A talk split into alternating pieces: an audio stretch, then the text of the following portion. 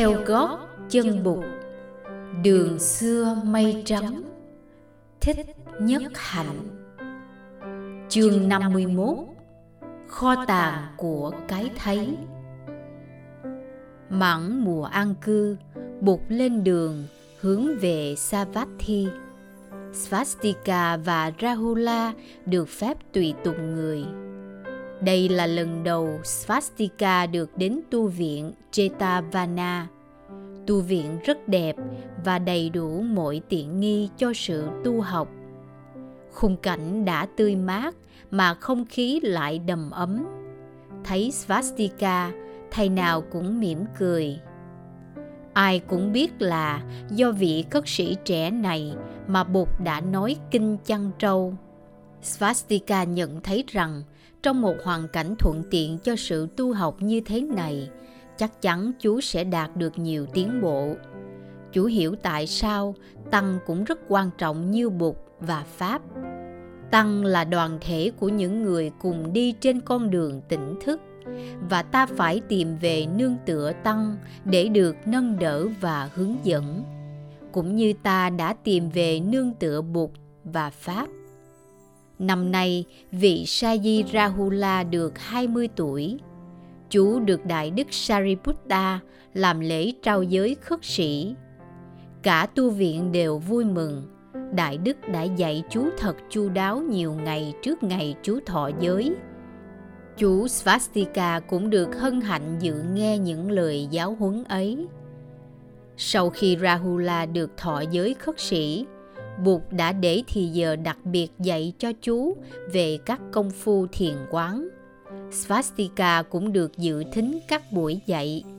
Bụt dạy Rahula quán chiếu về sáu giác quan là mắt, tai, mũi, lưỡi, thân và ý về sáu đối tượng của giác quan là hình sắc âm thanh mùi vị xúc chạm và ý niệm và về sáu thức là cái thấy cái nghe cái ngửi cái nếm cái xúc chạm và ý thức. Người dạy Rahula quán chiếu về tự tính vô thường của 18 hiện tượng đó mà người gọi là thập bát giới. 18 hiện tượng gồm có 6 căn, 6 trần và 6 thức. Căn tức là cơ quan cảm giác, trần là đối tượng của các cơ quan đó và thức là những nhận thức phát sinh ra từ sự xúc chạm giữa căn và trần. Phép quán này gọi là giới phân biệt quán. Bục dạy quán chiếu căn, trần và thức để thấy tất cả các hiện tượng này đều nương vào nhau mà có mặt để thấy được tự tính vô thường và duyên sinh của chúng một khi đã thấy như thế thì hành giả chứng đắc được tính vô ngã và thoát ly được sinh tử Bụt dạy thầy khất sĩ trẻ Rahula thật kỹ lưỡng về đạo lý vô ngã. Bụt nói, Này Rahula, trong năm uẩn là thân thể cảm thọ tri giác tâm hành và nhận thức. Không có gì bất biến để có thể gọi là ngã cả. Thân thể này không phải là ngã. Thân thể này cũng không phải là ngã sở, nghĩa là vật sở hữu của ngã. Ngã không nằm trong thân thể thân thể cũng không nằm trong ngã. Có ba loại kiến chấp về ngã kiến chấp đầu là cho rằng thân thể này là ngã, hoặc cảm thọ, tri giác, tâm hành và nhận thức này là ngã. Kiến chấp này gọi là ngã chấp. Khi nói tới thân thể này, không phải là ngã. Người ta có thể rơi vào kiến chấp thứ hai, cho rằng ngã là một cái gì riêng biệt với thân thể và thân thể chỉ là một vật sở hữu của ngã. Kiến chấp thứ hai này gọi là dị ngã chấp. Kiến chấp thứ ba cho rằng trong thân thể có ngã và trong ngã có thân thể. Hai không là hai mà cũng không là một. Cái này nằm trong cái kia. Kiến chấp này gọi là tương tại chấp. Rahula quán vô ngã là phải nhìn sâu vào lòng năm uẩn để thấy năm uẩn không phải là ngã, không phải là dị ngã, cũng không phải là tương tại. Vượt được ba kiến chấp này rồi mới thực sự chứng nghiệm được tự tính vô ngã của vạn pháp. Tại tu viện cấp cô độc này có một thầy tên là thera svastika nhận xét rằng thầy này ít ưa nói chuyện với ai và đi đâu cũng đi một mình, làm gì cũng làm một mình. Đại đức thera không làm phật lòng ai, cũng không phạm vào giới điều nào. Nhưng thầy sống có vẻ lẻ loi và không thực sự hòa hợp với đại chúng. Svastika đã có lần gần thầy để gợi chuyện, nhưng thầy cũng tránh đi mọi người đặt tên cho thầy là người ưa sống một mình svastika biết rằng Bụt thường khuyến khích các thầy tránh tụ họp chuyện trò, tránh những buổi nhàn đàm vô ích để có thì giờ sống một mình mà thiền quán. Nhưng Chúa cảm thấy cách sống của thầy thê ra không thực sự là cách sống mà Bụt muốn. Một buổi chiều, nhân có cơ hội, Svastika đem chuyện này trình bày lên Bụt. Ngày mai lại, trong giờ pháp thoại, Bụt gọi Đại Đức Thê Ra lên và hỏi Thầy là người ưa sống một mình, làm cái gì cũng ưa một mình và tránh sự chung đụng với các thầy khác, có phải vậy không? Đại Đức đáp Bạch Thế Tôn, đúng như vậy. Thế Tôn thường dạy người khất sĩ nên biết độc cư, nghĩa là nên sống một mình. Quay lại đại chúng, Bụt nói Các vị khất sĩ, tôi muốn dạy cho các vị thế nào là thật sự biết sống một mình. Người thật sự biết sống một mình là người biết an trú trong chánh niệm. Người ấy ý thức được những gì đang xảy ra trong thân thể, trong cảm giác, trong tâm ý và nơi những đối tượng của tâm ý. Người ấy biết quán chiếu sự sống trong giờ phút hiện tại không tìm về quá khứ không tưởng tới tương lai. Vì quá khứ thì không còn mà tương lai thì chưa tới. Sự sống chỉ có mặt trong giờ phút hiện tại. Nếu ta bỏ giờ phút hiện tại, ta đánh mất sự sống. Này các vị, thế nào là tìm về quá khứ? Tìm về quá khứ ở đây có nghĩa là tự đánh mất mình trong quá khứ, trôi dạt trong quá khứ trên những đợt sống tư duy.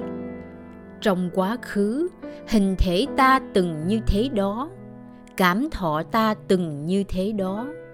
Địa vị ta từng như thế đó. Hạnh phúc ta từng như thế đó. Phát khởi lên những tư duy như thế và bị ràng buộc bởi những gì thuộc về quá khứ, đó là tìm về quá khứ. Này các vị, thế nào là tưởng tới tương lai? Tưởng tới tương lai ở đây có nghĩa là tự đánh mất mình trong tương lai trôi dạt trong tương lai, trên những đợt sống tư duy, lo sợ hoặc mơ tưởng. Trong tương lai, hình thể ta sẽ được hay sẽ bị như thế đó? Cảm thọ ta sẽ được hay bị như thế đó? Hạnh phúc ta sẽ được hay như thế đó? Khổ đau ta sẽ bị như thế đó.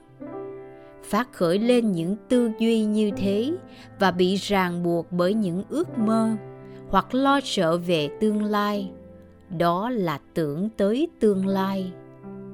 Này các vị, trở về giây phút hiện tại là để tiếp xúc với sự sống và để quán chiếu sự sống.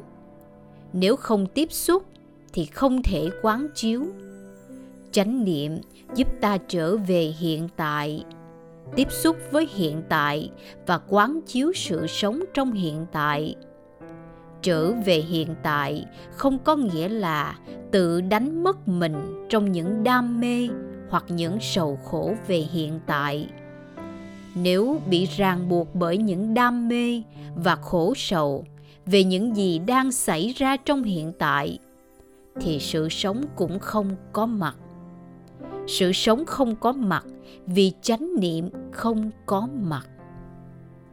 Này các vị khất sĩ, người biết sống một mình là người biết an trú trong hiện tại.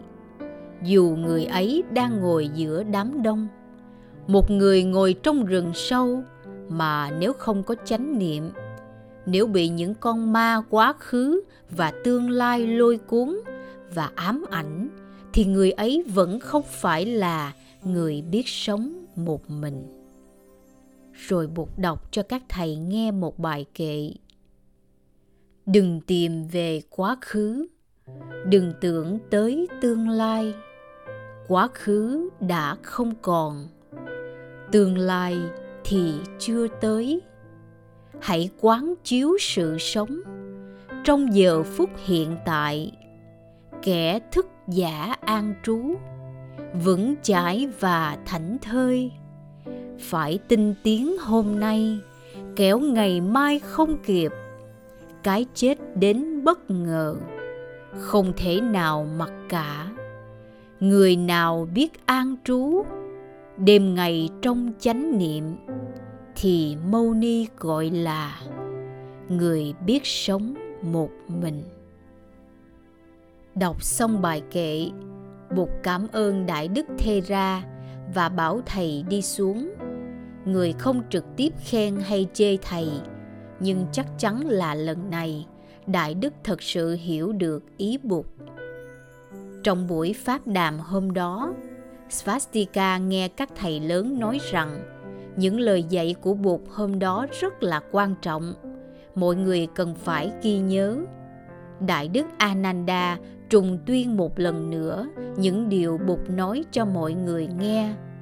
Thầy đọc lại bài kệ của bụt một cách trôi chảy và thông suốt. Svastika lấy làm lạ. Hình như thầy ananda nhớ hết những lời bụt nói, không sót một tiếng nào. Cách nói lời nói và cú pháp giống hệt như khi bụt nói khi đại đức ananda trùng tuyên xong lời bụt đại đức mahakakkana đứng lên nói ta hãy nên lấy lời bụt dạy hôm nay làm thành một kinh văn. Thưa các huynh đệ tôi xin đề nghị gọi kinh này là kinh Badekkarata, nghĩa là kinh người biết sống một mình. Và cũng xin đề nghị tất cả các huynh đệ học thuộc lòng để hành trì. Ít nhất mỗi người trong chúng ta đều phải học thuộc lòng bài kệ.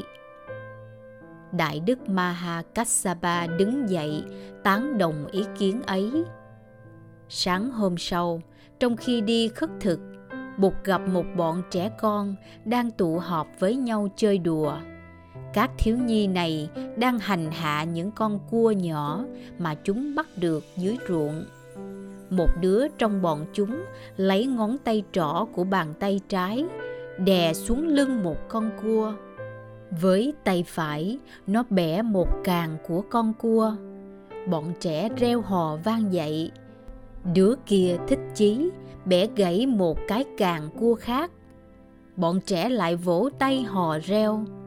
Chúng chờ như vậy cho đến khi tất cả hai hàng và tám chân của con cua đều bị bẻ gãy hết.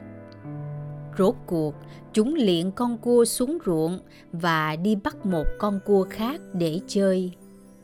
Thấy Bụt và các thầy tới, bọn chúng ngẩng đầu lên rồi lại cúi đầu xuống chơi trò hành hạ mấy con cua chúng tàn ác mà không biết là chúng tàn ác buộc bảo bọn trẻ ngừng tay.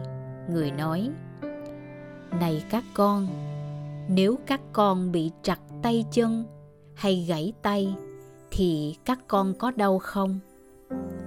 Bạch thầy, có, bọn trẻ trả lời. Con cua bị các con bẻ gãy càng và gãy chân cũng đau đớn như thế đó, các con có biết không? Bọn trẻ nín bặt bụt nói tiếp. Con cua cũng biết ăn uống. Con cua cũng có cha, mẹ, anh và chị của nó, như là các con vậy. Các con làm khổ con cua như thế, thì các con cũng làm khổ luôn cả cha mẹ và anh chị nó.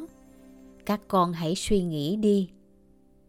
Bọn trẻ tỏ vẻ hối hận lúc bấy giờ, thấy bột và các thầy xung quanh một bọn trẻ. Những người qua lại gần đấy cũng ghé lại xem. Nhưng cơ hội này bục dậy cả trẻ em lẫn người lớn về lòng từ bi. Người nói, chúng ta phải làm sao để cho tất cả mọi loài đều cảm thấy có an ổn và có niềm vui trong sự sống? Chúng ta phải bảo vệ sự sống cho nhau và đem niềm vui cho nhau.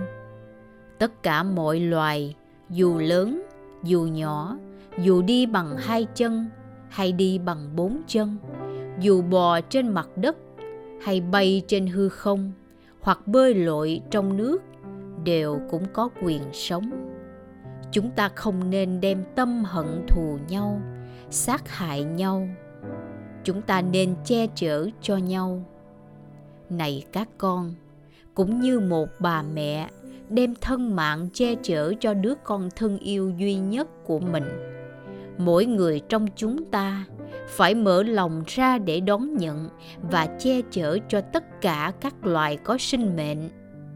Lòng thương của chúng ta phải bao trùm tất cả mọi loài sinh vật đang có mặt trên, dưới, trong ngoài và chung quanh ta.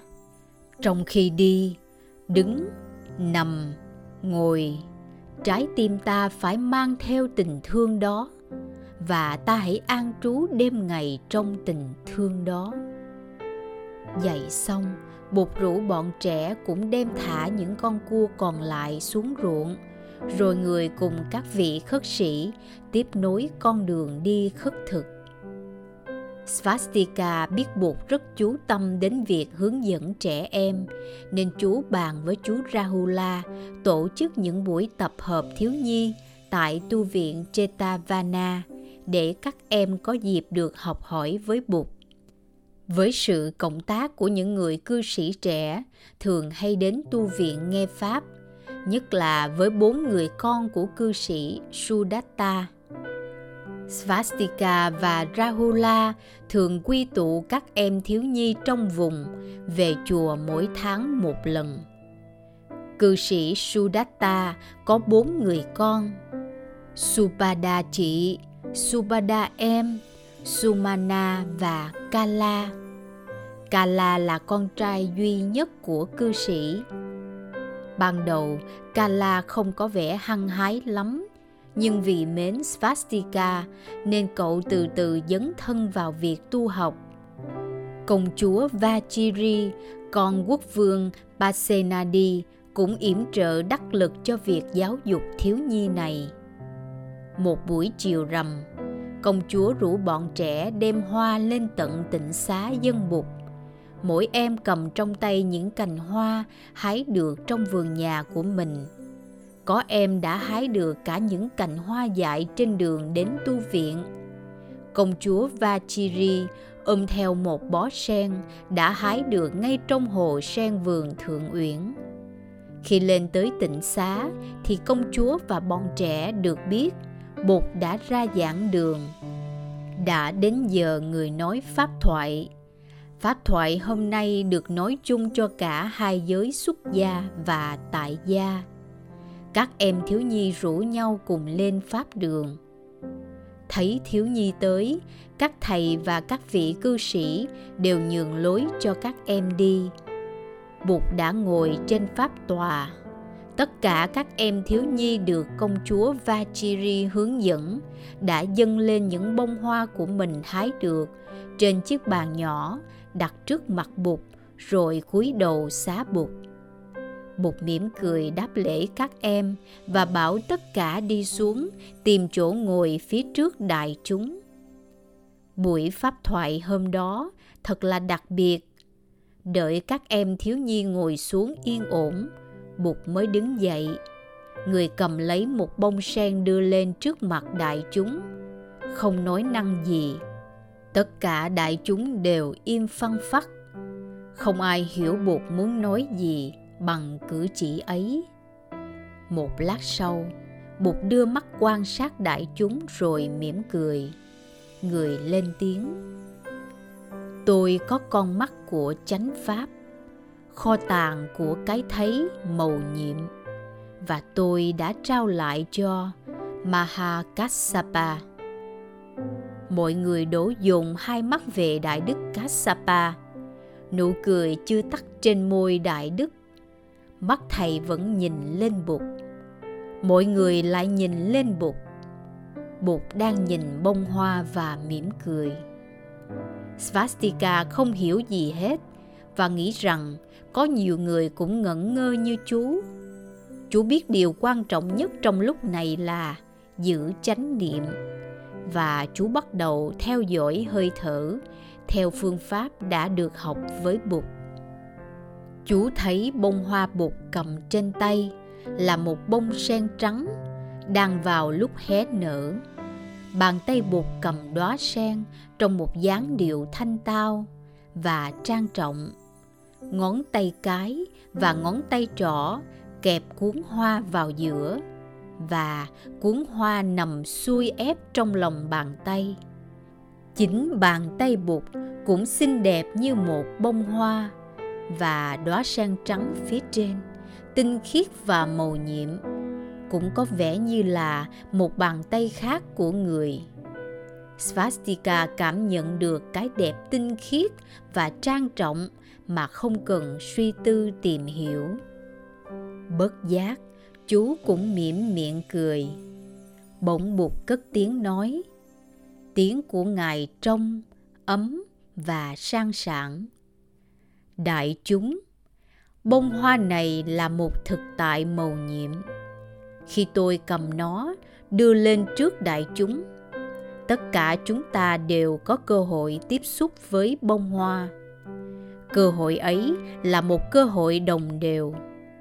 Tiếp xúc được với bông hoa là tiếp xúc được với thực tại màu nhiệm, tiếp xúc với sự sống. Mahakassapa đã mỉm cười trước tiên vì Mahakassapa đã tiếp xúc được với bông hoa trước tiên. Trong đại chúng đây, có những vị không tiếp xúc được với bông hoa. Đó là vì trong tâm của quý vị còn có những chướng ngại. Có những vị đang đặt câu hỏi, vì cớ gì mà Sa môn Gotama hôm nay đưa cành hoa lên?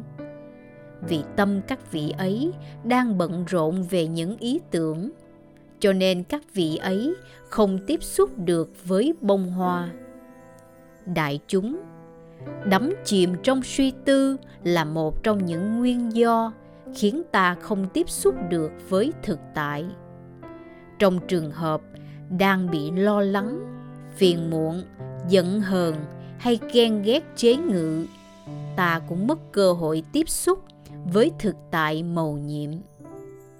Đại chúng, bông hoa trong tay tôi có thể chỉ thật sự có mặt đối với những ai biết an trú trong chánh niệm nơi giờ phút hiện tại.